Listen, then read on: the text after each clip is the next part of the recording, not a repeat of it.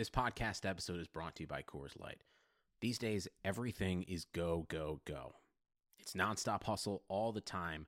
Work, friends, family expect you to be on 24 7. Well, sometimes you just need to reach for a Coors Light because it's made to chill. Coors Light is cold lagered, cold filtered, and cold packaged. It's as crisp and refreshing as the Colorado Rockies. It is literally made to chill. Coors Light is the one I choose when I need to unwind. So when you want to hit reset, reach for the beer that's made to chill. Get Coors Light in the new look delivered straight to your door with Drizzly or Instacart. Celebrate responsibly. Coors Brewing Company, Golden, Colorado. Our homes today are like little cities, full of different interneting boroughs, like the entertainment district in the living room or the virtual fitness center in the garage. And Xfinity Internet keeps it all running smoothly with reliable speed to power all your devices at once. You get coverage around town, from the financial district home office to the spa. Xfinity Internet keeps your little city humming with reliable speed and coverage. Now that's simple, easy, awesome. Find great offers and value today from Xfinity. Go online or call 1 800 Xfinity to learn more. Restrictions apply. Bet Saratoga from anywhere this summer with NYRA Bets, the official betting partner of Saratoga Racecourse. NYRA Bets players enjoy world class HD live streaming covering races worldwide, instant replays, exclusive bonuses, and earn points on every bet. New customers that sign up today receive a bonus match on their first deposit up to $200 with promo code SPA. Join today at nyrabets.com and make sure to use promo code SPA to earn your sign up bonus up to $200.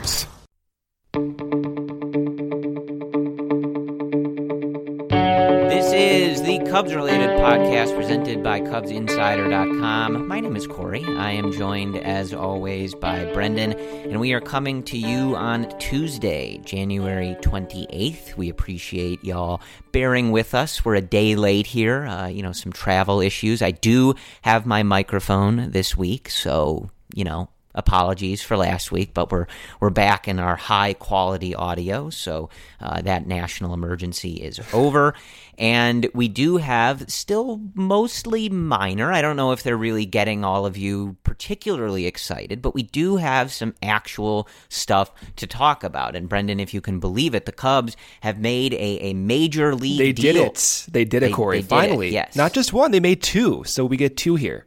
Wow. I know. Very exciting. Uh, so we will talk about that. We will talk about Nicholas Castellanos coming off of the free agent market. And given that we did not do an emergency podcast, that would indicate he did not sign with the Chicago Cubs. But more on that later. I, I want to start on a, a light note here, Brendan, and I just want to get a simple opinion of you. Manager David appeared on social media, uh, I think it was a couple days ago, and he has shaved his beard. Thoughts? My first thought is I don't like it. I'm not saying it's a bad look, but I felt as if Ross could rock the facial hair pretty well. It does look like he's younger without the facial hair, but I don't know. Something about Ross, like I think of him, I think of the facial hair. So I, I don't know how I feel yet, but it's to be determined once we actually see it on TV and, you know, in motion, if you will. Yeah, I, I think generally I, I consider myself pro beard. Um, and I, I, I I like the kind of grizzled veteran look that some of these guys adopt as they get on in age and in their careers. However, I, I do appreciate manager David maybe starting fresh, you know, b- branding a little differently true. as he That's true. be- Yeah. begins this new era of his career. I think the the grizzled vet look worked very well uh, when he was literally a grizzled vet, you know, kind of finishing up his career playing that role. Perhaps he's going in a different direction uh, as as we get ready for spring training and uh, in his first year as one of the younger managers in, in, in Major League Baseball now, in, in contrast to where he was obviously when his playing career ended. So uh, I'm all for whatever manager David wants to do, but I just wanted to get your opinion on that very pressing issue, uh, Brendan, of what we thought of a clean shaven manager David. But let's get into the meat of things here. And I think that the obvious place to start is that Nicholas Castellanos, who I, I read uh, one of the Reds beat writers tweeted this yesterday. He's just going by Nick now. I, I don't know how that necessarily gets decided officially, but, but one of the Reds beat writers tweeted like officially he's going by Nick now, not Nicholas. So uh, for what that's worth, there you go on that. And he agrees to a four-year, sixty-four million dollar deal with the Cincinnati Reds. There are a couple of opt-outs in that one. Uh, he can opt out after this next season or the following one and there is a mutual option in 2024 for $20 million and a $2 million buyout. So, all told, a, a very nice contract from Nick's perspective, I, I, believe. And the Reds continue to throw money around and, and try to capitalize on the lack of activity from basically everybody else in the NL Central. So, I, I guess Brendan, I will start, and and you can kind of. I think we'll touch on all of this. I think obviously there's a there's a couple of important elements to this move. One is you have someone who was just on the Cubs, who was a potential Cubs target, uh, certainly a fan favorite in his time in Chicago. So we can talk about it from that perspective, and then obviously he signs within the division. So uh, the Reds continuing to sort of do what they can to uh, take advantage of the blood in the water that they have smelled for months now and what that means for the layout of the NL Central. So, but but why don't we start with just like you know your your opinions on him going, the Cubs not signing him, and and maybe uh, just a little bit of reminiscing on his time with the Cubs, as that is now officially over. Despite I think a lot of hopes to that that would continue. I mean, it sucks to lose a personality like Castellanos. I think everyone involved in that Cubs clubhouse gravitated towards his attitude, gravitated towards his energy. So from that perspective, it's it's a huge loss. And then you factor in what he was able to accomplish as a Cub offensively, it's going to be a huge loss. But the the question that I always had is could he keep those numbers going next year and then in years beyond? And not only that, are you willing to shell out a huge chunk of money, even given the restrictions to do that? And so where I'm at is you see the $64 million deal.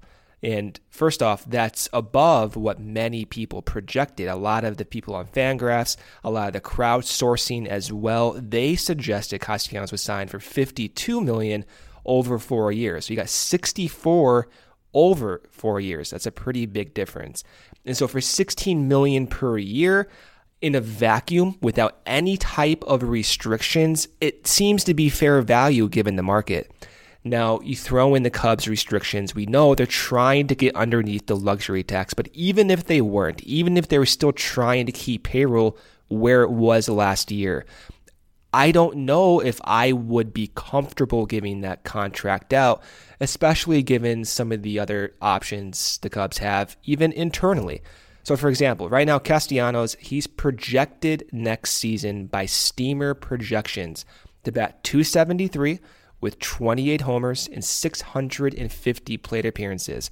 When you factor in his defense, which is not good, in a very large sample, it's not good that's worth 1.1 wins above replacement. And so the the next man up for the Cubs, we assume, is going to be Ian Happ. Ian Happ likely at the moment is going to slot in to get the majority of the plate appearances that's vacated by Castellanos.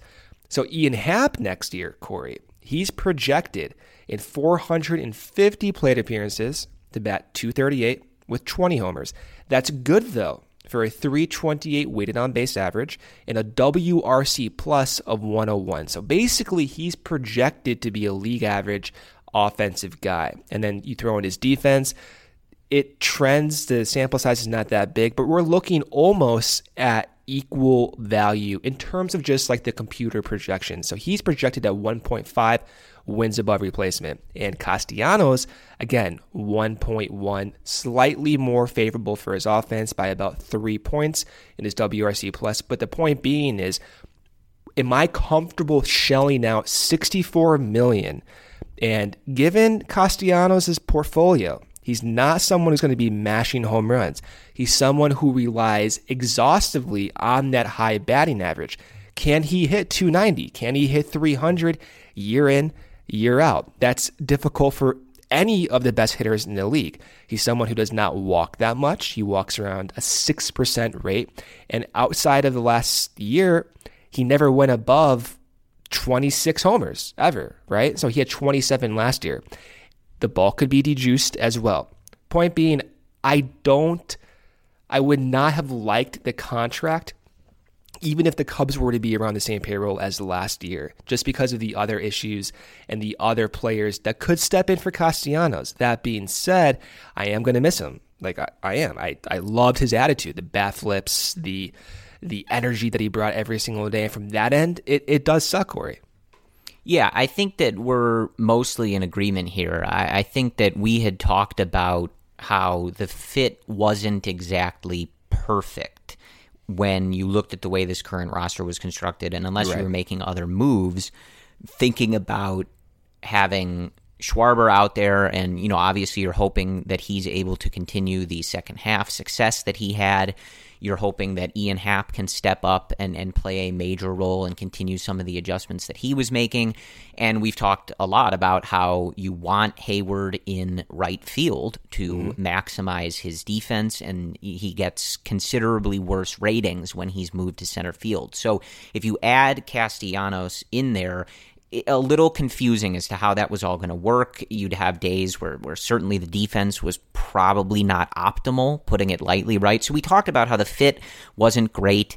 The contract is what it is. He has a lot of leverage in that contract with the multiple opt outs. Uh, you know, so if he goes off in a year in Cincinnati, he can jump back on that market and try it again if he felt like it. Yeah. So I didn't love the fit. I didn't love the contract, but I think what really stung yesterday was he represented when you looked at the larger landscape, and especially that we're in the end of January here, we still don't know what's going on with the Kris Bryant grievance situation. Somehow, he represented at least something, right, that they could do that would feel good, that would be adding uh, another bat, that would be bringing back a guy that got rave reviews from the fans, the players, everybody, just as far as his contributions on and off the field in the short time that he was in Chicago. And, you know, he went to a division rival. So that's that's what kind of stings and, and what really kind of grinded at me a little bit yesterday. Even if I wasn't like dead set on they have to re-sign Castellanos. We just got to this point in this offseason where they have done absolutely nothing. And he was kind of that last free agent out there that would have been And like he goes to the Reds too. Of all, yeah, of all the and places and to go. also right, and and beyond that, you know, you, we we had also kind of as we talk about all these different trade possibilities, which as we've discussed, get pretty in, in, increasingly less likely to happen as we get closer to spring training and ultimately the beginning of the season here, but. If you did make one of those moves and you cleared some payroll or you got younger, whatever you're, you ended up doing, Castellanos would have been a nice way to kind of e- ease that pain in a way, right? Like if you made a major move, you could bring him back with some of the money that you saved and at least that would feel good. And you'd be replacing whoever you need to replace. You'd be bringing back a guy that everybody loved and that was very passionate and, and clearly wanted to be a chicago cub. And now that's gone too. So if you do make a move like that you're really looking at a scenario where unless some of the young talent or prospect talent whatever it ended up being in a trade that you made unless those guys contribute right away you're assuredly getting worse right like and and that probably would be the case anyway but now there there's just nobody else really left out there that you could replace guys with. And and we kind of talked about that with like Wilson for example. When you were looking at the catching market people were like okay well if you did that maybe you could sign Grandal and replace that production and and maybe ease that sting a little bit. And then as the catchers went off the market one by one by one you're like okay well this plan doesn't really make that much sense anymore. Uh, and I, I don't really see how they would pull this off without just straight up being worse right? So that's kind of where you're at. Um, and I, I think it is a good time to at, at least just pause and, and, and reflect on that. Like Castellanos was awesome, man. Like he came over and that trade, it, it was similar to, and, and obviously he got hurt uh, and and kind of derailed in, in the second half of last year. But it, it was reminiscent of that Cole Hamels trade, I think, sure. where you you give up very little to get it done, and the guy just performs to the highest level that you could have possibly asked for. And it's just like, wow, like this is just a trade that really worked out for the Chicago Cubs. But even on like day one, when he when he was brought over, you sensed that he wanted to be there. I know you Yeah. said that and you're emphasizing that, but I can't remember like really ever in my fandom someone coming over to the Cubs on day one and making that much of an impact on his teammates and manager at the time, Joe Maddon. Like Maddon said that Castellanos' fire was a good reminder of what it's like to want to win. I know I'm paraphrasing here, but to me that that's what stood out. Is yeah, he he was beyond valuable with his bat. But I think, and we see even some of the Cubs players post on you know social media how they're going to miss him. That that is what will make me remember Nick is that type of attitude, and I think it's something the Cubs and David Ross want to actually cultivate in the next few years, and something that Maddon wasn't really, I guess, hired to do to bring that type of energy.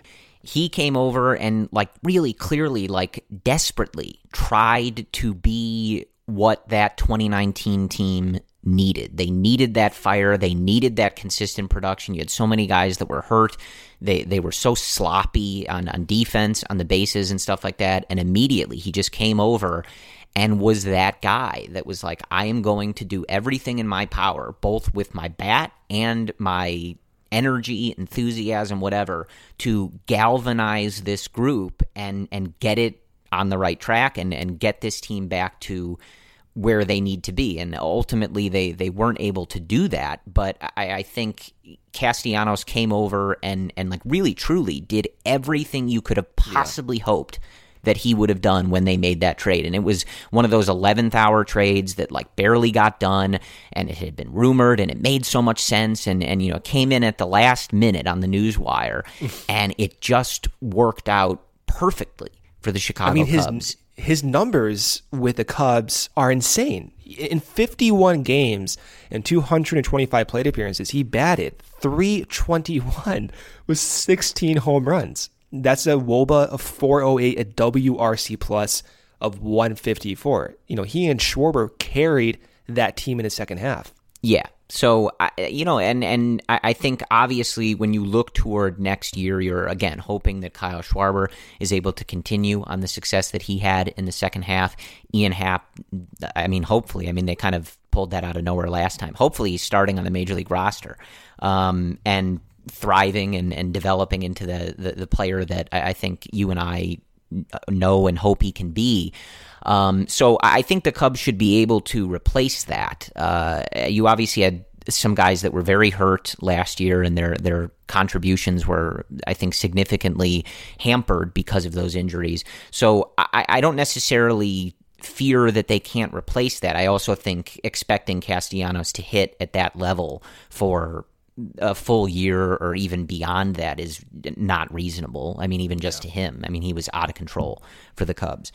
But it just, yeah, it just stings, I think, because you'd gotten to that point in the offseason where there just wasn't that much left to hang your hat on as far as hope was concerned that this group was going to be any better or or you know that effort was going to be put in from that perspective that The was writing to- was on the wall, though. I mean, oh of course. we it was it was a this- dim hope. I didn't think they were going to get him but he was still that kind of last glimmer of it.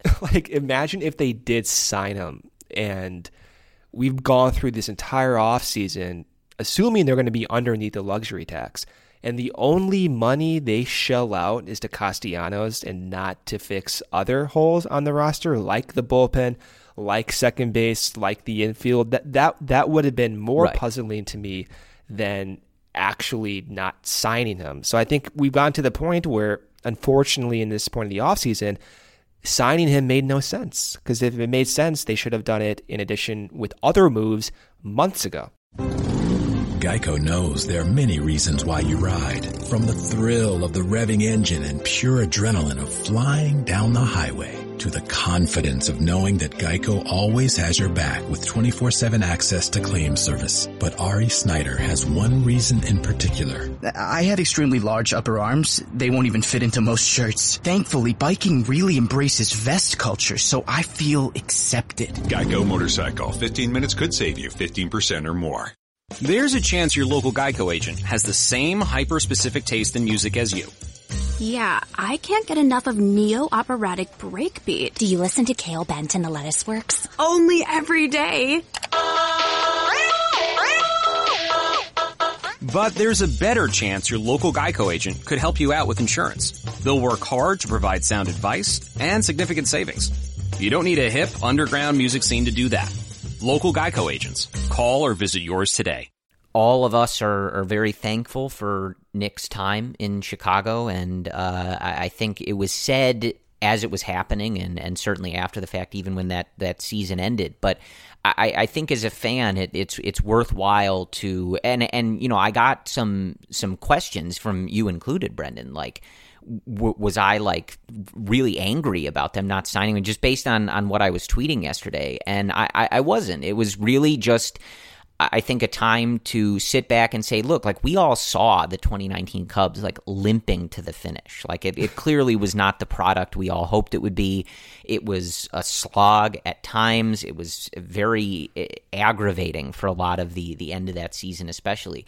And I, I think that Castellanos, and this is what I was reflecting on Twitter yesterday, it just was one of those moments where you're just like, you know what?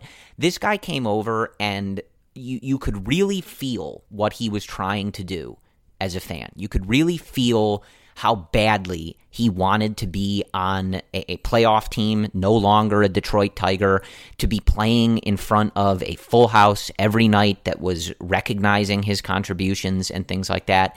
And it just, you know, yesterday just felt like one of those moments as a fan where it was worthwhile to, not that he's reading any of these, but just to put those thoughts out into the universe. Like, I was at a lot of those games. We all spend so many hours watching these games, and I really appreciated that, dude. Like you went out there yeah. and you were ready to bleed, you were ready to die for the Chicago Cubs the minute you joined this team, and that team desperately needed it. It wasn't enough, which is certainly no fault of Nick's. It should have been enough, but he did everything he could and and yep. you really just felt that as a fan and and I think in a season like that it just really stands out as something that uh, I was and I think will continue to be grateful for and I, I wish that it had worked out I wish that yep. the last image of Nick in a Cubs uniform was not that one of him sitting in the dugout, kind of looking out as they're clearing out Wrigley Field for the last time in the 2019 season. I wish it was something different. Wish we had a shot of him with champagne or celebrating in the locker room with the guys. Unfortunately, we do not. So now he's a Cincinnati Red, and I think that that's a good place to transition to what do we think about this? And I, will I'll start. I think the Reds have an interesting team. I, I have been saying this, I, you know, kind of like the same, some version of this same thought for the last couple years here. Uh, but I, I still, as currently constructed, Brendan. And when I, you know, uh, unfortunately, that comes with the caveat that that may not be the case once they show up in spring training, because who knows what they're planning on doing. But as currently constructed, I I still don't get the doom and gloom that comes from some circles. Am I happy about this offseason? Absolutely not, right? You guys all know that. Are there holes and cracks and things with this team that desperately need to be filled or should have been filled? Absolutely, right? But I still think roster wise, top level talent wise, this is a competitive team mm. in uh, whatever division, right? Is that what the Cubs should be striving for? Is that what the, is, should that be good enough for anybody, the fans, the ownership, the front office? Of course not, right? But I, I, I just genuinely think that's the truth. And I think it was uh, Mike Petriello from uh, MLB.com, or he used to be with StatCast. I'm not sure what he's with now, but um, he tweeted out something to the effect of like, I think a lot of people are confusing the notion that the Cubs didn't do anything with the Cubs are bad. And mm. th- those are not the same thing. And I don't think that they're both true. So I think that the Reds have put themselves in a position where they've got an interesting team. Their defense might be a bit of a mess, uh, but in the Great American Ballpark, you, maybe you can outslug it. They've got some some really good pitchers over there, and you see what happens. But I personally, Brendan, I don't look at this division and say, "Oh yeah, no chance." I mean, X team is clearly better than the Cubs. There's no chance that things fall their way and that they could win the division. Again, that's not good enough, and it shouldn't be the case, and there's a legit case that the Cubs are not the best team in this division as currently constructed, which is a joke. It, it should never be like that in this particular window with all they have going on, etc. But I, I, you know, you just when when something like this happens, especially and and with the way this offseason has played out, you just get so many like, oh, the Cubs are going to be in last place, like competing with the Pirates, and I said this last year. I, I just don't see it. I, I, I think that I, I just don't see the absolute pessimism, no matter how pissed off I am at how they've chosen to navigate this and the previous offseason. I'm with you. I, I think we can look at the projections right now, and they're not final. They're going to be they're they're going to change once spring training ends and once the Cubs round out their roster. But the way the Reds are constructed it looks like a relatively like volatile team. Like you can see it going in the positive direction and you can see it going way down in the negative direction. I think some of the projections it reflects that. So right now, if we compare just the positional players for the Reds and what they're projected to produce compared to the Cubs, the Cubs as a positional unit on Fangraphs have a 24 wins above replacement projection. Pretty good, actually. That's second best in the National League, which, again, impressive. The Reds, on the other hand, their projection is 12, half that of what the Cubs currently have. That includes Nick Castellanos on the Reds. And we look at why why is that the case? A lot of the players on that team besides Eugenio Suarez, they've had these volatile recent seasons in the positive and negative direction. I mean, for example, Joey Votto last year was a league average hitter. He's going to be 37 years old. He's coming off some injuries. We don't know what Votto produces. Their current starting shortstop, Freddie Galvis, is projected to be a 0.2 war player. He's been a far below league average offensive guy. And going down the list, even in right field, even with Aristides Aquino, right? Like, we don't know if that type of value is going to continue in 2020. On this roster, yeah, you can see it working out for them in a good way, but I think the projections, they're volatile, they're unpredictable, and if you're going to bet money, I don't see a good argument to bet money on the Reds right now. Their strong suit right now, as it exists, is their starting pitching. Trevor Bauer, Luis Castillo, Sonny Gray, Wade Miley, and Anthony DeSclafani. That's a solid rotation. Sonny Gray just had elbow surgery at the tail end of the 2019 season. Trevor Bauer, he's their ace, but he's still he's aging. You just you never know with starting pitching as your anchor. We've seen the Cubs fortunately have a very durable rotation for the past several years. But the way that they've gone to the next level is you marry your pitching, your defense, and your offense. And the Reds right now, they're starting pitching heavy, and the positional unit is still to be determined. The Cubs, their positional unit is stronger. Their rotation is probably a little weaker right now than the Reds but they still have a track record in that rotation of consistency, of health that the Reds don't have. And so, yeah, the Cubs have done nothing. We're not happy about it. And I think that's a great point that you brought up. Just because the Cubs have been absent in making moves doesn't mean the team is bad. It's quite the opposite. A lot of these models right now think the Cubs are the best team in the NL Central, even without making these moves.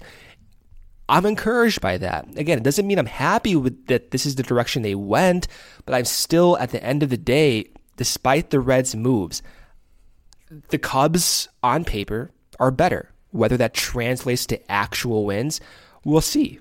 Speaking of spring training, this spring, follow the Cubs to Arizona for Cactus League spring training. Amazing weather and landscapes, exciting outdoor adventure, incredible food. Arizona is the perfect home for baseball fans. It's a one of a kind spring training experience. There are 10 stadiums, 15 teams in beautiful 75 degree temperature. All these stadiums are within 50 miles of one another. So you can go to multiple games in one day. Plus, there's so much to see and do nearby. Enjoy live music from local and national artists. Explore museums featuring everything from native heritage to modern art to musical instruments from all around the world. Plus, explore Arizona's beautiful outfield.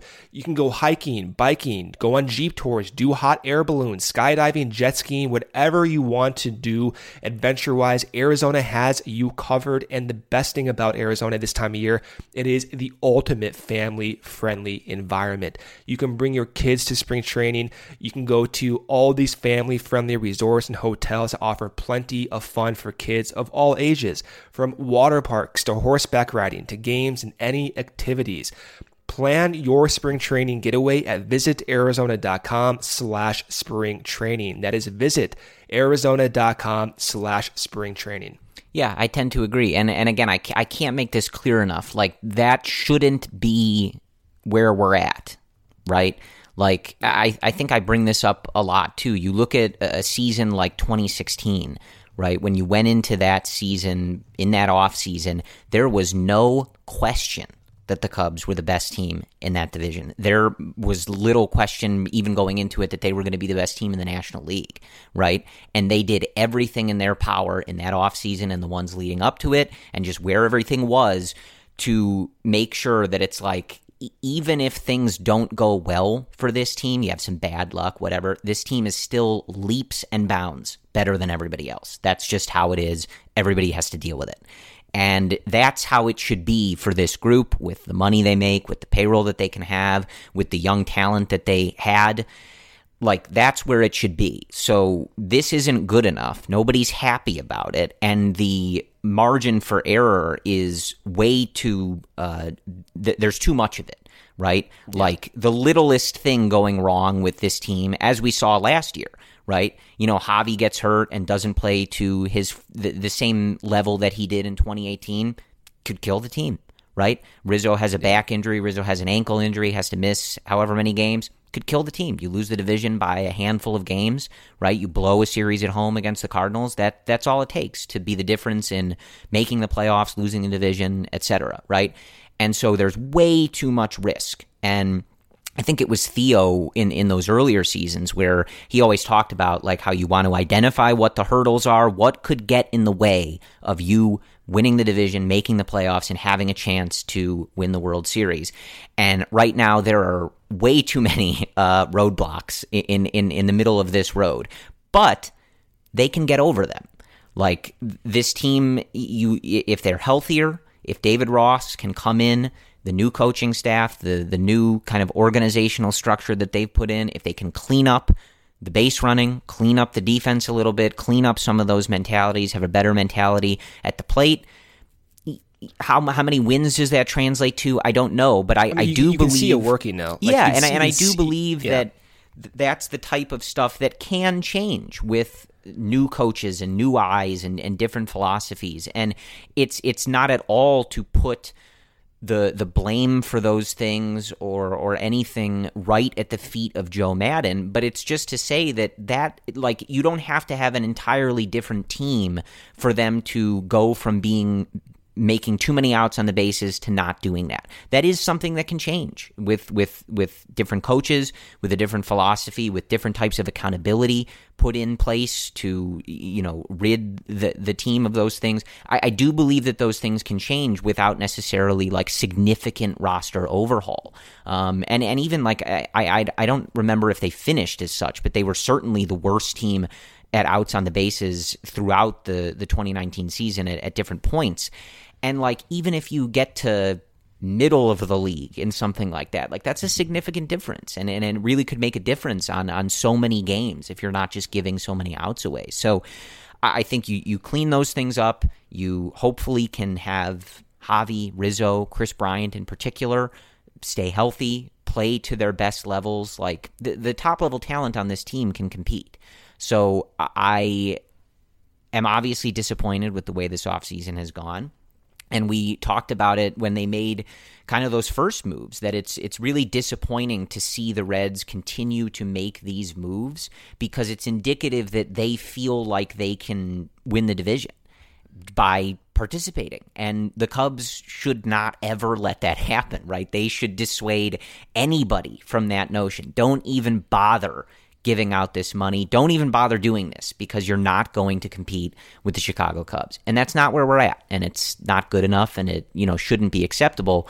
But again, kind of bringing it full circle and, and maybe wrapping up this this part of the conversation, I don't think that their inactivity and uh, you know the Reds' activity, I, I, don't think that equals the Cubs are bad, yeah. right? I mean, these they are not could, mutually exclusive be. ideas. Like I, yeah. I, I think it's okay to still realize that the Cubs as a unit, as a team, has the potential to win this division. That's okay right. to realize that, that, that I think and is, is be key. upset about how the offseason went. You you don't have to be on either side of the of the of the spectrum there. You can have both ideas.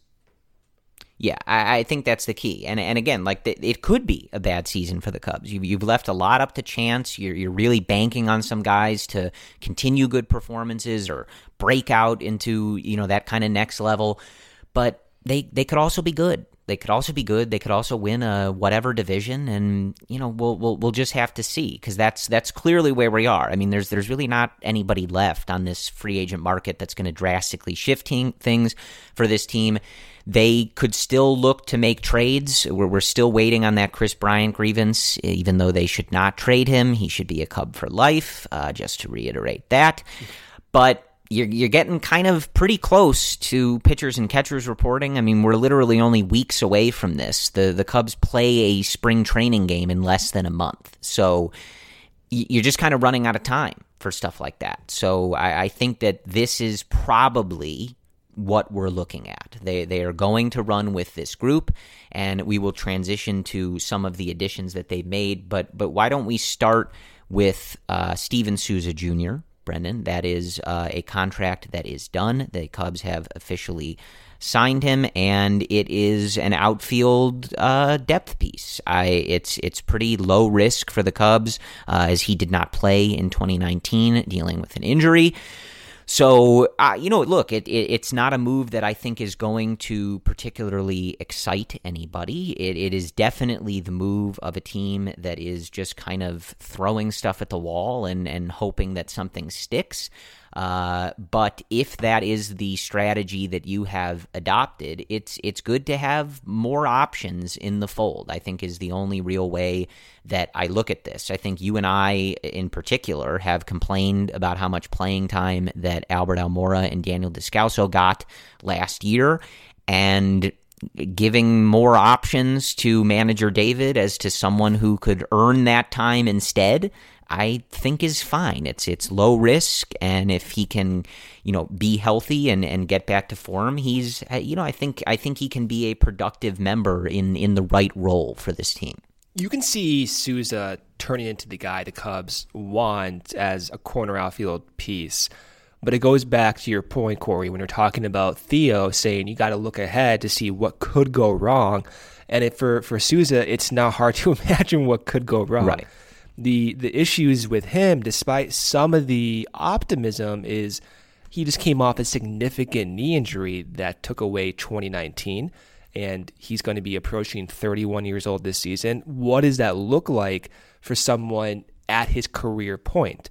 The second issue is in 2018, he was very bad, very bad. So in 2018 with the Diamondbacks, he had 272 plate appearances.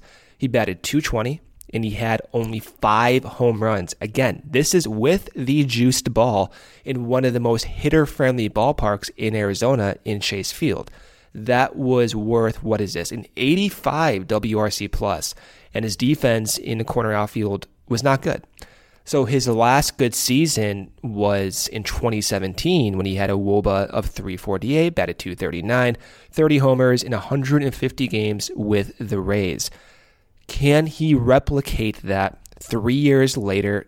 given that he's older in his 30s, coming off a significant knee injury where basically every ligament in that area had to be repaired. Is that going to be good? Can he rebound from that? We'll, we'll see. That's why he's only getting paid 1 million. That being said, if he goes and turns himself into the opposite side of the platoon for, say, someone like Jason Heyward, then you can see Heyward, you can see Souza teaming up and being a pretty formidable option for David Ross in right field. As a career, and more recently, Souza has been very good against lefties. Even in that 2018 season when he was bad, his WRC plus against lefties was 10% better than the next average guy. So at his worst, Corey, Souza was still good against lefties. And Heyward last year against righties, well above league average. We know he struggles against lefties. You can see that working out. And I think that's a a good option for David Ross. You can you can see even Souza going to left field and spelling Schwarber when the matchup favors Heyward in particular against certain lefties. And so I like it. It is a it is a depth piece. At this point, I'm still a little skeptical that Souza can even fit that platoon type role. We'll we'll see how the knee injury shapes up. But the Cubs signing him, they have an idea, they have confidence that the injury is behind him, that he can return to some level of valuable offense. And if that's what Theo, if that's what this new front office infrastructure looks at, then I can get behind it and I can see the optimism and I can see some of the the logic of them wanting to bring in Souza, especially at that price. Yeah, and and I think just since you alluded to the price, so it's it's a base salary of a million dollars, uh, and this information coming from Jordan Bastian, friend of the podcast, Cubs and MLB.com. And he says it's a base salary of $1 million with $1 million available in non IL roster bonuses and another 1 million available in performance bonuses. So basically, it's $1 million and if he ends up being healthy and someone that the Cubs find valuable and, and useful as, as a bench or kind of like, you know, platoon type guy, then great. He'll earn a little more money, and the Cubs have gotten someone uh, to be a, a, little more productive for him. And if not, then Cubs don't lose any more money, and it's not that big a deal. So it's it's it's pretty low stakes, which is pretty much how all of these moves have gone, which is uh, what the Cubs have pretty much landed on doing in this particular offseason. Uh, weird strategy coming off a year where you didn't make the playoffs, but we've gone on that rant before, so I'm not gonna I'm not gonna do that again. But I think that with a lot of these moves, and we'll talk about another one in a minute here in the bullpen, I, I think you kind of just have to be like, fine. They're they're basically taking a bunch of lottery tickets and hoping that a few of them pan out. They can add to that roster with the top level talent we've already discussed. You guys like Willson, Baez, Kris Bryant, Anthony Rizzo, and hoping that someone like Kyle Schwarber, again, Ian Happ can kind of continue on the on the path that they've been on, maybe take that next step. And you hope that uh, a few of these guys, right, position players, pitchers, can hit that high level of performance, hit that whatever, you know, 99th percentile outcome and round out that roster and and you kind of yeah. end up filling in some of those cracks that you've had for for cheap. It's again, it's a it's a risky strategy and one that is likely certainly to not work out in most of these cases.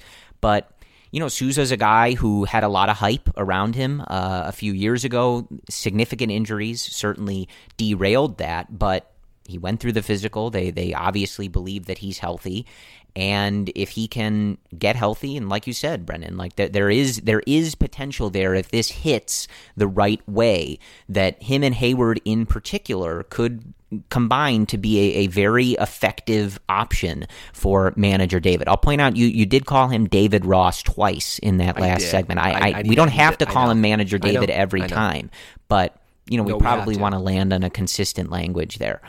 I just so, gotta get I just gotta get used to it. That's all. Yeah, just like we have to get used to the uh, clean shaven look that he's yeah, he's exactly. opting for now. Yeah.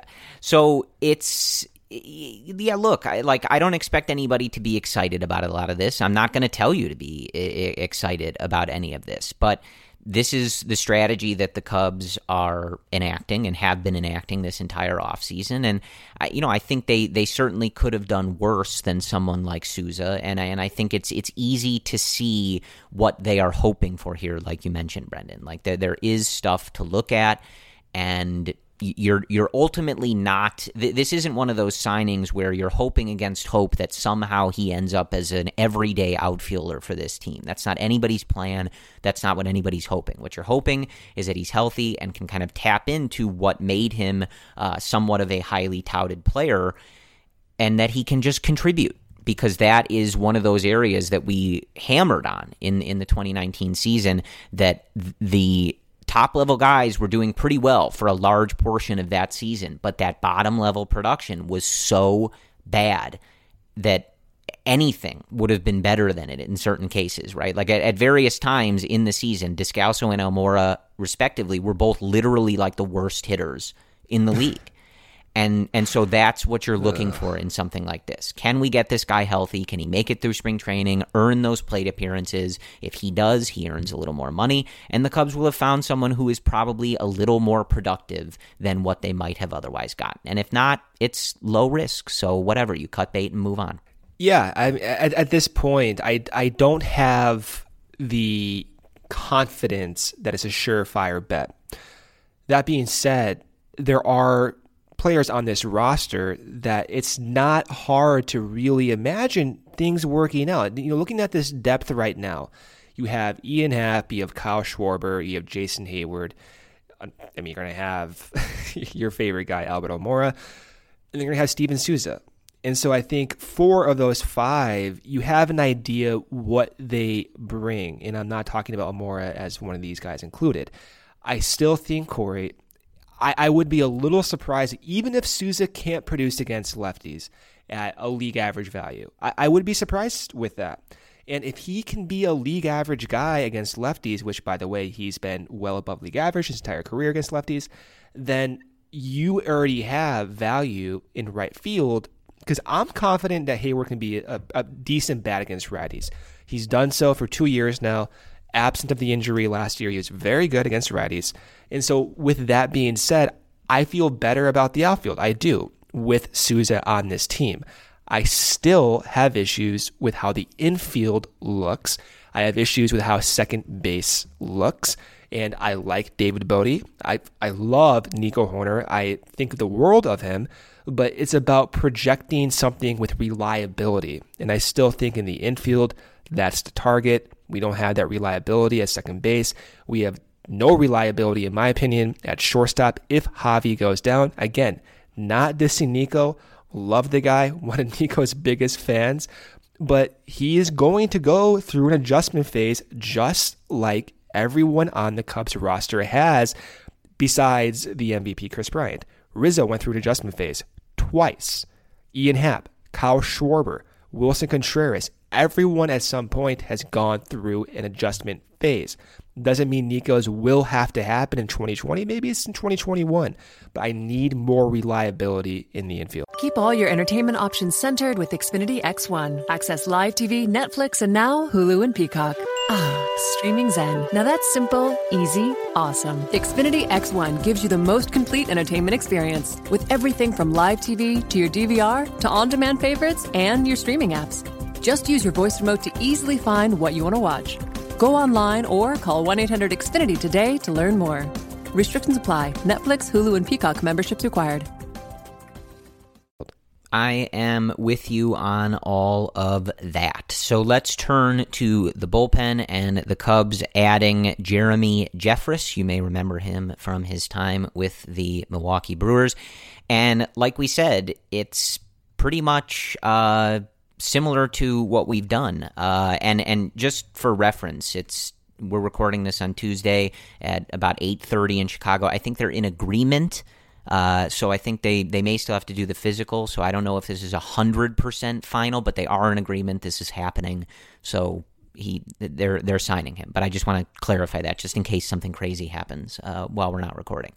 But I, I think this is very similar to all the other things that they've done. And, and, you know, again, like if they had made some improvements, like you were just saying, adding shortstop depth, uh, figuring out exactly what they're going to do at second base, center field, whatever, right? Like if they had made those improvements through free agency or trades or whatever, I, I would be like, and I am totally fine with the way that they've constructed this bullpen. But had they made those other improvements, I'd be even more fine with it. Yeah, don't you don't need to spend. We've already done the spend big money on relievers. We've traded, uh, we paid a very heavy prospect price over the years for big time relievers, and they've signed a, couple of relievers, right? And so mm. we don't need more of that, right? You don't want too much money tied up in, you know, arguably the most volatile position in the sport.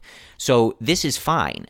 And Jeffress is another one of those. You're literally loading up on as many options as possible. I just use the phrase lottery tickets. I mean, this is literally the equivalent of getting as many lottery tickets as you can possibly afford with the cash in your wallet and just hoping that one of them or two of them, right, pays off something.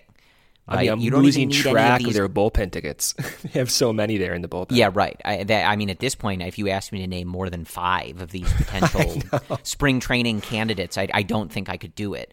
But look, Jeffress was really, really good in 2018. Like insanely good in 2018. He had a 1.29 ERA, a 2.78 FIP in 76.2 innings for the Milwaukee Brewers. If you watch them uh, in those playoffs, which was hard to do, admittedly, but he, you know, he was a big performer for that team in that particular season and then it fell off a cliff in 2019. And then I'll, I'll let you kind of, I know you dug into it at least a little bit, trying to figure out why exactly that was.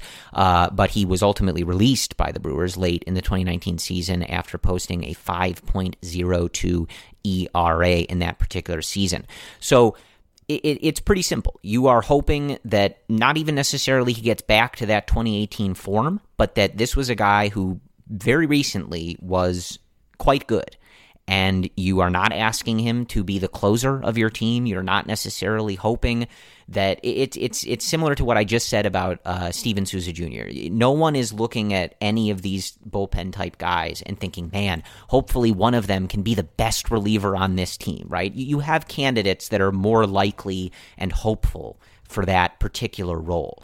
What you're hoping for is that a couple of these guys can be healthy get to work in the pitch lab and, and any other ways with Tommy Hotovy and the rest of his staff, and they can be productive members of this bullpen. And we've talked about this before. A big difference in what the Cubs are doing in this particular go around of this kind of bullpen load up is that they are prioritizing guys that are flexible roster wise right? Not all of them, mm-hmm. but a lot of them are able to be maneuvered on the roster, sent down, etc. They, they've already gone through the process, uh, I think, with uh, Pelham of, of clearing him through waivers and doing that whole thing. Like, these guys have options. Whereas when you looked at last year, the Cubs stuck, and we've talked about this, with a few guys because they didn't have options. And the choice was to either get rid of them, risk passing them through waivers, whatever, or keep them on the roster and let Joe Maddon keep trotting them out to blow games. And I think we all know what happened in a lot of those games. So this year they have taken a different approach. Again, it is not exciting, it is not reliable but you are not asking for 10 of these guys to have great seasons and be productive. You are hoping that they get into spring training, they battle it out, and a couple of them, right, are able to shake through and go, hey, this guy's got something here. We need to give this guy a chance, start him in those low leverage spots. And, you know, similar to what we saw with someone like Rowan Wick, right? Like, start them off, see what they can do, and if they keep earning those bigger roles, keep giving them those bigger roles, and and that's what they're doing here. So I, I don't have a problem with the strategy.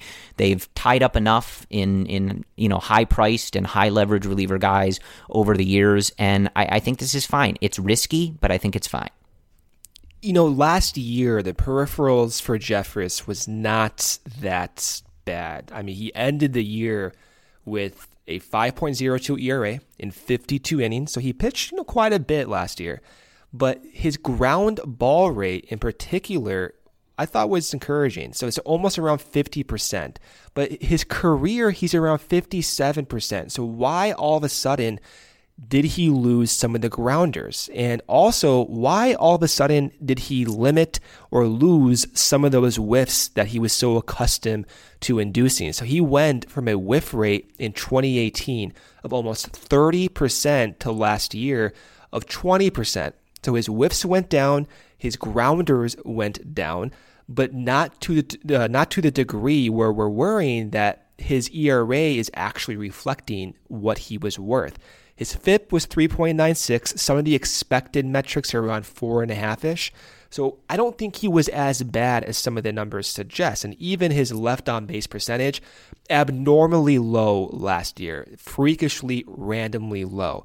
So I think the Cubs' perspective, they're getting someone who has a recent track record of success, a track record of having good stuff, but for some reason, it didn't translate last year. And you look at some of the reasons why. His splitter or changeup, that was the pitch that seemed to be most affected. He had double the whiffs with his changeup or splitter, however you want to call it, in 2018 compared to last year. Why was his changeup not effective last year? And I think that is an area of focus where you can look into the pitch lab, look into the new data, the infrastructure, and try to get that changeup back on par. If that's the case, then all of a sudden you're going to spike up your grounders. You're going to spike up your strikeouts. And the last point with Jeffress is his velocity did go down last year by almost a mile and a half. That is a concern. Still averaged 94 miles per hour, still fast. But why did that happen? Is there a mechanical tweak that the Cubs can look at and try to improve? And if they can't improve that velocity, I still think he could be a valuable reliever if they can iron out some of the issues that he had with his secondary stuff last year, specifically the changeup. So right now, the Cubs depth chart in the bullpen and possibilities, it's it's huge. We have Ryan Tepera, we have Dan Winkler, we have Casey Sadler, we have perhaps, Colin Rea, we have Trevor Megill, we have Jharel Cotton. These are all guys that are basically new, that were not with the organization three, four months ago. That suggests the Cubs have their guys. I mean, even uh, Tommy Hotovy was on air, I believe, on 670 The Score, and he said he's excited to work with all these new guys because of the data. All these guys are high spin guys. Besides Jeffress, all those names I read off were at some point in the top 10% of all of baseball in spin rate. Can you turn that spin rate into actual production? And the way the bullpen is shaping up now, I can see a few of those guys turning out just like you said, Corey, with Rowan Wick, with Brad Wieck, with Kyle Ryan. I can see I have the confidence that this new infrastructure, Tommy Hotovy has already shown he's capable of doing this, but now you amplify that with Breslow. I don't know. I feel good about the bullpen. It could just be me trying to find something positive about this team right now. But I look at the body of work and what could be, and I'm excited about it. I'm not saying it's a for sure fire, you know, go bet on this, but I just feel good. They have so many of these, I guess, high action arms is the best way I can describe it. Hotovy and his staff and, and the, the work that they've done with, with some of these guys has inspired confidence. Do, you know, do we think that they're the best in the league at developing pitchers or, or you know dealing with these reclamation projects? No, but I think that there's reason to be confident about the, the group that they have kind of spearheading these projects. And, you know, like you said, just, just hoping that they can get a couple of these guys to be effective and, and hit that next level or hit their, their, their kind of highest threshold. So, uh, you know, it's, it's, you, you and I are working ourselves into a lather, Brendan, to predict the Cubs to win 100 games in, in a it's month here. I, I, can already yeah. feel it. Uh, we'll we'll complain about the offseason the whole time, but we'll, we'll, then we'll just go. You know what? I really think Ian Happ can have a big season. Like they, I think they're going to win 110 games. Uh, yeah, I think no, Ian probably Happ not. win MVP, no doubt. Yeah. Yeah, no, probably not on 110 games, but I, I think in a vacuum, right? And this is kind of what I was saying before. In a vacuum, I think that the bullpen strategy is good. I, I think it's fine, and you, you know you put your guys to work. You you put your technology and and the new hires. You put it all to work, and you you, know you try to get that successful output. It would be a lot more tolerable had they spent money or, or made the proper uh, adjustments to the rest of the roster coming off of the failures that they had last year. But in a vacuum, I think what they're doing with the bullpen is a totally sound, you know, fine strategy. Again, it's risky. Like there's no guarantee that any of these guys hit that level or come back from these injuries or things like that. But you, th- that's the whole point, and that's why we keep hearing these names and we keep seeing these signings even despite little action anywhere else because they are literally going to pile as many human bodies as they can into Mesa and hope that a couple of them find their way out as productive major league relievers. That's that's pretty much just what they're doing. So that is where we're at. Uh, probably by the time we speak again, they'll they'll have more of these people in the fold. Uh, so it's it's just what they are going to do. So as it stands now, Brendan, with Castellanos off the board, it really seems like the only thing left that is, is going to happen for the Chicago Cubs, barring something, you know, sort of completely unforeseen, is we need a resolution on the Kris Bryant grievance situation and then to see if something comes of it, right? If the Cubs have something up their sleeves, uh, whether it was with Bryant or somebody else. It shouldn't be with Bryant, to reiterate that again. But that seems like it's it, it's pretty much it. And, and and like you and I talked about, I was never really expecting them or or even super hopeful that they would engage or re-engage on Castellanos, but at least him sort of being out there this long, tied with everything else, you could kind of entertain the idea. But at this point, you've kind of got one big box left to check, and once you get the result of, of the grievance hearing, it's pretty much just a question of okay, like, are they going to do anything about it now, or are we just getting ready for spring training? So that that seems to be kind of all that's left here. So I think that about does it for us. We will aim to be back with you on Tuesday morning next week. Uh, we'll record Monday night, but as always, should something big happen, we will jump on and discuss it. Uh, and obviously, we are getting close to that point where we'll be on with you twice a week, as there at some point here should be Chicago Cubs baseball back on the air. Uh, so in the meantime, uh, hope everyone is enjoying the, these last few weeks of the off season because no matter how apathetic we've been about what the Cubs have been doing or, or you know the adjustments they've made to the roster or your 2020 outlook, I am reasonably certain that all of us, or certainly most of us, will be uh, freaking out with every pitch uh, in you know just over a month's time here. So enjoy your your last uh, bit of relief from that because we start it all again relatively soon. Uh, and in the meantime, you can prepare yourself for Steven Souza Jr. MVP season, baby. No, probably not. But uh, hey, here's hoping, right?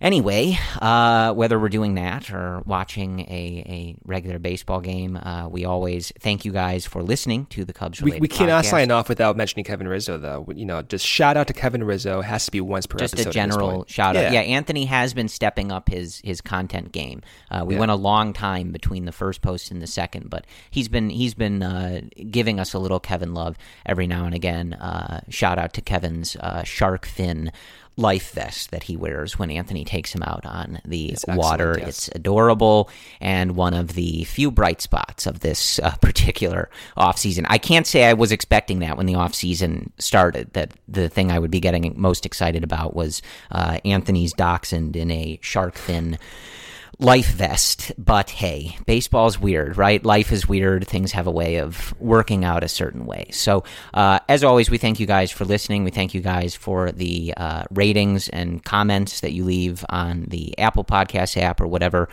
podcast listening medium you so choose. We do appreciate that. It helps us. Uh, we will talk to you guys next week. And as always, go Cubs. Keep your whole home running like clockwork from the office to the game room with Xfinity Internet. You'll get the best in home Wi Fi experience with reliable speed and coverage. Now that's simple, easy, awesome. Go online or call 1 800 Xfinity today to learn more. Restrictions apply. Hello, this is your apartment. I need some favors from you. Your cat keeps rubbing against the kitchen island, and I can't return the favor. Can you give her extra pets for me? After that, could you bundle your renters and car insurance with Geico? We could save money, and it's easy to do online. And one last thing. Could you leave the TV on during the day? I need to catch up on my soaps. Geico. For bundling made easy, go to geico.com today. Keep all your entertainment options centered with Xfinity X1. Access live TV, Netflix, and now Hulu and Peacock. Ah, streaming zen. Now that's simple, easy, awesome. Xfinity X1 gives you the most complete entertainment experience with everything from live TV to your DVR to on demand favorites and your streaming apps. Just use your voice remote to easily find what you want to watch. Go online or call 1 800 Xfinity today to learn more. Restrictions apply. Netflix, Hulu, and Peacock memberships required. Did you know Geico's now offering an extra 15% credit on car and motorcycle policies? That's 15% on top of what Geico could already save you. So what are you waiting for? Your baby to let you sleep in? What? We could sleep in another half hour? Yay. Thanks, sweetheart. Yay. And you'll change yourself too? Yay. There's never been a better time to switch to Geico. Save an extra 15% when you switch by October 7th. Limitations apply. Visit geico.com for details. Sugar Ray Leonard, Roberto Duran, Marvelous Marvin Hagler, and Thomas Hearns. Legends, whose four way rivalry defined one of the greatest eras in boxing history. Relive their decade of dominance in the new Showtime sports documentary, The Kings, a four part series premiering Sunday, June 6th, only on Showtime.